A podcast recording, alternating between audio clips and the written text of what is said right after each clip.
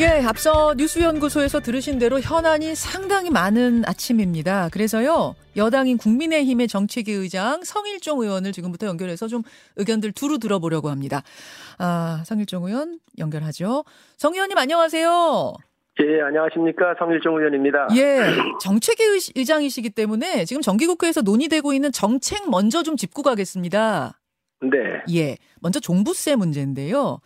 아, 뭐 특별한 경우들 예를 들어서 일시적 이주택자라든지 상속주택 보유자라든지 3억 이하 지방주택 보유자 등등등에 대한 종부세 감면 또는 유예 이거는 지금 여야가 합의가 된 거죠? 예, 그렇습니다. 예, 그건 그래서, 합의가 됐고요. 그렇죠. 근데 쟁점은 공제 공제 금액이 11억인데 네. 14억까지 3억 정도를 더 올리는 거를 지금 음. 현재 합의가 안 되고 있는데 음. 이 부분들은 민주당의 그 당정 협의까지 해서 했었던 일들이잖아요. 그리고 여러 어, 민주당의 정책 의장이라든지 많은 분들이 말씀하셨었던 거기 때문에 이런 것들이 정말 민생입니다. 음. 부동산 정책 실패가 민주당으로부터 온 거잖아요. 그렇기 때문에 정책 실패로부터 고통받고 있는 국민들에 대한 세에 대한 부담을 완화하는 거기 때문에 예. 민주당이 좀 전향적으로 낮아주, 낮아주셨, 나와 주셨으면 좋겠습니다. 음, 그러니까 11억 원으로 11억 원인 기준을 14억부터로 좀 높이자는 게 지금 정부 여당이고 민주당에서는 거기에 대해서 지금 반대하고 있는 상황. 지금 물밑으로는 협상을 좀 여야가 하고 있나요? 이 기준선 놓고? 이 부분에 대해서는 워낙 완강한 거로 알고 있습니다. 아, 완강한 걸로 민주당이? 예, 예. 저희는 어. 이걸 좀 하자고는 쪽이고요. 예, 민주당에서는 예. 이 부분에 대해서는 상당히 완강한 거로 알고 있습니다. 그, 한 13억 정도 선에서 어떤 협상의 여지, 합의의 여지가 있는가, 어떤가 싶어요, 의장님? 그런 안도 저희 기재위 어, 유성걸 간사께서 말씀을 하셨는데요. 그 예. 그 부분조차도 협상 테이블에 안 올리려고 하는 걸로 알고 있습니다. 아, 13억 원도 아, 굉장히 예. 생각보다 굉장히 완강한 상황이군요. 지금 민주당 입장이. 어, 그, 그, 저, 올, 그러니까 이번 달 말까지 좀 충분히 논의하자. 요건 어떤가요? 이게 왜 그러냐면은, 이제 빨리 법이 통과가 돼야 국세청이 예. 어, 신고를 하는 기간도 있고 또 지금 현재 이게 8월 20일까지 끝났어야 될 일들이거든요. 근데 현재까지 안 끝나서 행정적으로 굉장히 혼란이 있고 어려움이 많습니다. 그래서 하루라도 빨리 이 부분을 처리를 해 주셔야 이 행정의 부담이 줄어들게 될 겁니다. 음. 그래서 이런 부분들을 집권했던 민주당이기 때문에 잘 알고 있거든요. 음. 그래서 빨리 전향적으로 검토해 주십사 하는 말씀을 다시 드립니다. 알겠습니다. 이제 그 문제가 지금 정책 관련해서 가장 뜨거운 문제 같고 잠시 후에 정책 이야기는 조금 더 여쭙기로 하고요. 예. 어, 야당으로 눈을 돌려보겠습니다. 민주당 이재명 대표. 검찰이 출석하라고 한 날이 내일입니다. 아, 이 이재명 대표 출석 문제를 놓고 오늘 민주당이 비상 총회 연다고 하는데요. 어떻게 이 대표 출석 할 걸로 보십니까? 어떻게 보세요? 본인이 말하셨던 것들을 다시 한번 짚어보고 어 그에 따르는 행동을 해주십사 하는 말씀을 드립니다. 그게 옛날에 예. 그저 어, 이재명 대표께서 하신 말씀이 있어요. 음. 어 홍대 홍 홍준표 대표한테 하신 말씀이 있었는데 그때 음, 음. 뭐라고 그랬냐면 정의와 상식의 구현으로 보입니다. 적폐와 불의를 청산하는 게 정치 보복이라면 그런 정치 보복은 맨날 해도 됩니다. 이렇게 얘기를 하셨는데 어.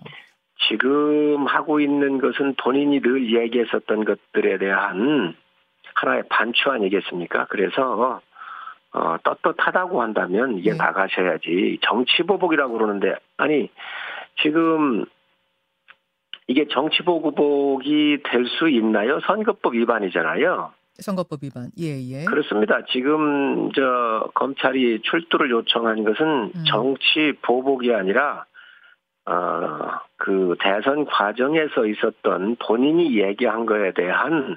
확인하는 과정이란 말이죠. 음. 국토부에 협박이 있었다라고 국정감사 시에도 얘기를 했지 않습니까? 예. 그 백현동 사건에 대해서. 근데 어, 성남시장이 다 승인한 이후에 국토부에 공문이 간 거예요. 다 맞지 않는 얘기입니다. 왜 떳떳하지 않으면 안 나가십니까? 음, 그 지금 이제 나가야 된다는 입장을 그 당위성을 설명하셨는데 현실적으로는 어떤 선택할 것 같습니까? 민주당이? 제가 볼 때는 정치 보복 프레임으로 이렇게 몰고 가는 거로 봐서는 안 나갈 가능성이 높다고 봅니다. 그런 선택을 할 걸로 보세요. 근데 예. 이제 민주당에서는 그런 얘기합니다. 이 부분에 대해서 서면 조사를 착실히 받고 있었고 두 번에 대해선 답을 했고 세 번째 거 답 쓰고 있었는데 갑자기 나오라고 하더라. 이거 망신 주려고 포토라인에 세워서 망신 주려고 그러는 거 아니냐. 이렇게 말하는데요. 그러면 기초의원, 광역의원, 시장군수, 국회의원들 가서 다 조사받고 온 사람은 뭐라 할 겁니까? 본인이 어. 더 모범을 보여야 되는 거 아닙니까? 아, 아, 근데 또 받고 온 사람도 있지만 받지 않고 서면 조사로 끝난 경우도 있지 않느냐 이런 건데요. 이 사안의 중대성을 판단하는 것은 검찰입니다. 음. 그렇기 때문에 그런 것을 더더욱 떳떳하게 가서 받아야지요. 민주당에서는 윤 정부가 전면전을 선포했다. 포토라인에 서야 할 사람은 김건희 여사다 이런 입장입니다. 아마 오늘 의원총회에서 그 김건희 특별 특검법을 당론으로 채택할지 말지 이 부분도 논의를 한다고 하는데요. 지금 분위기는 김건희 특검법으로 가자는 쪽으로 확 기울어지고 있다고 해요. 이건 어떻게 생각하세요? 그 선거법 위반에 대해서 조사를 받는데 또 어, 당연히 대선 후보로 나섰던 사람들이 나섰던 사람이 당연히 받아야 할 일을 김건희 여사하고 왜 음. 연관을 짓지요? 속아 웃을 일입니다. 어. 김건희 여사 같은 경우 뭐 자기들 친문 그 검찰에서 탈탈 털었던 거 아닙니까? 정말 먼지 털듯 털은 거 아닙니까? 아 먼, 먼지 자기들, 털듯 자기들 말대로 먼지 털듯 털었잖아요. 어. 아니 주가 조작을 10년씩 하는 거 보셨습니까? 그런데 민주당은 참 그 대단한 당인데 민주당 유전자엔 물귀신 작전의 유능함을 갖고 있습니다. 아, 그 무슨 말씀? 선거법하고 네. 이게 무슨 관련이 있지요? 저는 이해할 수가 없습니다. 떳떳하게 나가서 네, 받으시라 그러십시오. 아, 선거법 위반 혐의하고 김건희 특검, 김건희 여사 특검하고 무슨 관계가 있느냐, 어떻게 물귀신 같이 이걸 끌고 들어가느냐, 물타기 하느냐 그 말씀이신 것 같아요. 근데 이제 이런 얘기합니다. 그 오히려 윤 대통령이 허위 사실 공표했다. 도이치모터스 주가 조작 관련해서 어 뭐 그런 적 없다고 했는데 그거 허위 사실 아니냐? 그렇기 때문에 그걸 좀 짚어야겠다. 포토라인 설 사람은 김건희 여사다. 이제 이렇게 얘기하는 건데요. 그 윤 대통령 말이 허위 사실이다라는 거에 대해서 어떻게 생각하세요? 주가 조작을 했으면요. 이 부분에 대해서 그 주가 조작 한 사실이 없는데 뭐가 허위 사실이라는 거지요? 음. 주가 조작을 한 사실이 있다고 한다면 허위 사실이 될 수 있을지 모르겠습니다. 예를 들면 그 백현동 사건 났었을 때 국토부에 협박이 있었다라고 얘기를 했는데 국토부에 협박이 전혀 없잖아요. 다 밝혀졌잖아요. 공문에 다 나왔잖아요. 그러니까 이런 것들이 허위지만 주가 조작 사실이 없는데 뭐가 허위라는 거죠. 있을 수 없는 이야기를 지금 물귀신 작전으로 가고 음. 있는데 아, 참, 그, 민주당의 이런 부분에서 굉장히 유능함을 보는 것 같습니다. 그, 이재명 대표가 비공개 최고위원 회의에서 이런 말을 했대요. 이재명 특검도 받을 테니, 김건희 특검도 하자. 그러니까 쌍특검 하자. 요, 요 제안이 혹시라도 온다고 하면, 뭐 이게 지금 보도가 나온 거라서 아주 정확하게 확인은 더 해봐야겠습니다만, 실제로 이렇게 쌍특검을 요구한다면 국민의힘의 입장은 어떤가요? 있을 수 없는 이야기지요. 아, 그것도... 자기들 문제만 받으면 되지요. 왜 특검을 받아야 됩니까? 주가 조작을 자기들이 다 친문 검사들 다 전진 배치해서 어, 수년 동안 탈탈 털었는데 없는 것을 뭘 가지고 지금 특검을 하자는 거지요? 음. 전 있을 수 없는 이야기입니다. 본인이 특검, 본인 거를 본인이 받아서 본인이 정리하면 됩니다. 알겠습니다. 자, 야당 얘기 이렇고요. 여당 얘기로 좀 가보겠습니다. 오늘 하여튼 질문거리가 많은 날이에요. 예. 왜냐하면 오늘 이제 여당은 국민의힘은 정치, 전국위를 열거든요. 새로운 비대위를 꾸리기 위한 당원 당규 개정을 그 자리에서 하게 될 텐데 하루 전인 어제 이준석 전 대표가 기자회견했습니다. 대구에서. 법원 판결 무시하고 당원 당규를 졸속 소급 개정, 개정해서 스스로 부끄러움을 덮으려 한다. 이거 반헌법적이다. 이렇게 비판했습니다. 어제 기자회견 보신 소감, 뭐 총평이랄까요? 어떠십니까? 여당의 대표 또 전직 대표는 굉장히 무거운 자리예요. 대통령 다음으로 무거운 자리잖아요. 예.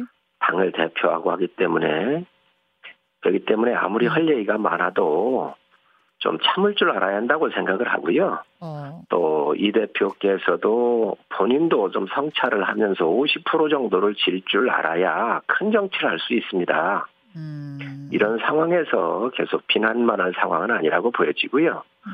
이런 문제의 본질적인 문제는 또 본인한테 시작이 된 것도 있, 이제 본인한테 시작된 거잖아요. 그 성상납 의혹 말씀이세요? 그렇습니다. 성상납 의혹과 증거 인멸에 대한 문제점으로부터 나왔기 때문에 음.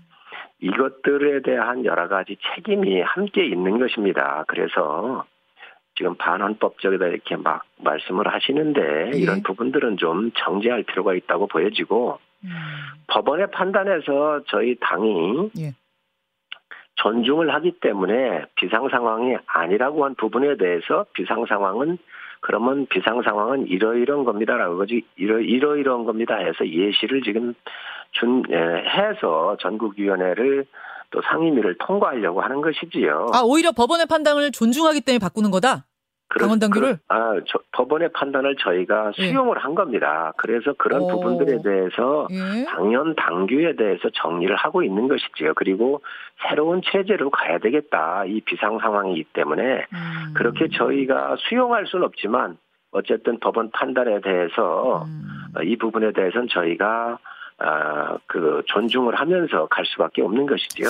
그 전국위에서 오늘 당원 당규 개정하고 나면 비대위는 이제 8일에 9월 8일 추석 연휴 전날 출범을 할 텐데요. 비대위원장은 주호영 위원장이 유력한가요? 어, 아무래도 원내대표도 하셨고 다양한 경험이 있으시고요. 장관도 하셨고 오선이시고 예. 또 안정감 있게 정, 어, 당을 이끌으셨었잖아요. 그래서 김종인 비대위원장님하고 투톱이 돼서 당을 살렸고 정권 교체한 어, 주역 중에 어, 한 분이시기 때문에 예? 당내 의원들 쪽에서는 그래도 음. 비, 어, 주호영 비대위원장님이 적합하지 않겠나라고는 아. 충론입니다. 아, 그게 대부분의 여론. 근데 이준석 대표 어제 말을 들어보니까 주호영 체제 유지는 당이 소송에서 패소하려고 작정한 것이다. 이렇게 얘기를 하더라고요. 법원 판단에 굉장히 불리하게 작용할 수 있다. 주호영 비대위 체제는로 다시 가는 건. 그건 어떻게 보세요? 보는 각도에 따라서 틀릴 수 있게 보는 거 아니겠습니까? 음. 그렇지만 저희가 그런 부분들을 다 고려해서 아 고려해서 예 비상 상황이라고 인정을 안 했기 때문에 그 비상 상황에 대한 정의 아까도 말씀드렸지만 그런 부분을 다 정리해서 저희가 지금 가고 있죠. 어, 주호영 비대위원장이 다시 와도 뭐 법적으로 즉 패소 가능성이 높아지거나 이런 건 없을 거라고 다 검토는 하신 거예요 법률적으로?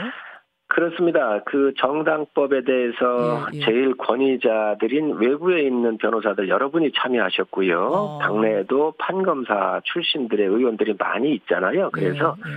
당 내외에 예. 많은 법률가들이 함께 의논을 해서 예. 여러 대안 중의 하나로 음. 이렇게 이 방향을 음. 잡아서 가고 있는 것입니다. 아니, 판검사 출신들 많으신데 지난번에는 못 맞추셨잖아요. 가처분. 그래서 제가 이번에는 잘 내다 보신 건가 궁금하는데 하여튼 알겠습니다. 당... 사실 정당 정당 네. 자치라고는 측면에서 보면 이런 판결이 나올 수가 없는 부분이 있습니다. 그렇게 보세요. 당 윤리위도 28일에 열립니다. 이제 여기서 이 대표 추가 징계도 논의가 될 걸로 보이는데 이 부분도 어제 이전 대표가 굉장히 강하게 비판하더라고요. 말을 막으려고 하는 점에서 보수가 상당히 위험하다. 양두구육이라는 사자성어 하나 참지 못해서 길길이 뛰고 있다. 각하 방귀 끼는데 맞춰서 시원하겠습니다 하면서 지금 심기경호하고 있다. 이거 어떻게 들으셨어요? 과하지요. 지금 정치를 하는데 음. 아, 너무 과한 표현은 적절하지 않다고 생각을 합니다. 네. 지록위마도 등장했어요. 지금 특히 초선들, 초재선들이 지금 뭐를 보면서 딴소리를 하고 있다. 뻔히 알면서 잘못된 길로 가는 걸 알면서도 그런다. 뭐 이런 얘기 하는데 역시 성일종 의장님도 뭐 재선으로서 어떻게 들으셨습니까? 어, 아무래도 뭐, 어, 이제 다선 분들께서 좀 더, 어, 폭넓게 이야기하신 부분이 있고요. 음. 또 초재선 중심으로 해서 지금 전직 대표로서의 여러 가지 그 워딩이 좀 강하니까 음. 그런 부분에 우려했던 부분들이 맞습니다. 음. 그렇지만 그런 부분들을 다 함께 이렇게 생각을 하고 또 말에 대해서 신중을 기해야 되는 것이 알겠습니다. 현직이든 전직이든 그 여권에 책임지고 예. 있었던 그런 당 대표가 해야 될 일이라고 생각을 합니다. 계속 신중함에 대한 지금 강조를 하고 계세요. 그나저나 당 정책위 의장이신데 당내 중요한 정책에 관한 질문이 하나 있어서 이것도 짧게 좀 질문 드리고 갈게요. 오늘 당 혁신위원회가 PPAT 공직 후보자 기초 자격 평가를 총선 후보들에 대해서도 치르게 하도록 이렇게 발표를 할 거라고 합니다. 근데 뭐 최종 결정은 새로 비대위 꾸려지면 거기서 하게 되잖아요. 어떻게 생각하십니까? 어, 지방선거 할 때 이 제도를 도입을 했었는데요. 예. 상당한 부작용이 좀 있었습니다. 예를 어. 들면, 어, 떨어지신 분이지만 많은 당원도 이렇게 가입을 시켰고, 음. 음, 당에 굳은 일이 있을 때마다 온몸을 던져서 일을 했었던 그러한 분들이 출마 기회조차도 가지지 못했었던 것에 대해서 음. 선거가 끝난 이후에도 여러 후유증들이 좀 있었습니다. 예, 예. 그렇기 때문에 민주주의는 배운 사람 안 배운 사람 이렇게 가리는 게 아니잖아요. 누가 더 열심히 일을 하고 봉사할 수 있는 거냐. 어. 이 기회에 대해서 균등하게 보장이 돼야 되는데 시험을 보는 것도 굉장히 긍정적인 면이 있지만 예. 이런 부분들에 대한 음. 여러 가지 권리에 대해서도 지켜줄 또 책임이 있는 것이지요. 알겠습니다. 그래서 신중하게 논의가 될 겁니다. 여기까지 듣겠습니다. 정책위 의장님 고맙습니다. 김현정의 뉴스쇼는 시청자 여러분의 참여를 기다립니다. 구독과 좋아요, 댓글 잊지 않으셨죠? 알림 설정을 해두시면 평일 아침 7시 20분 실시간 라이브도 참여하실 수 있습니다.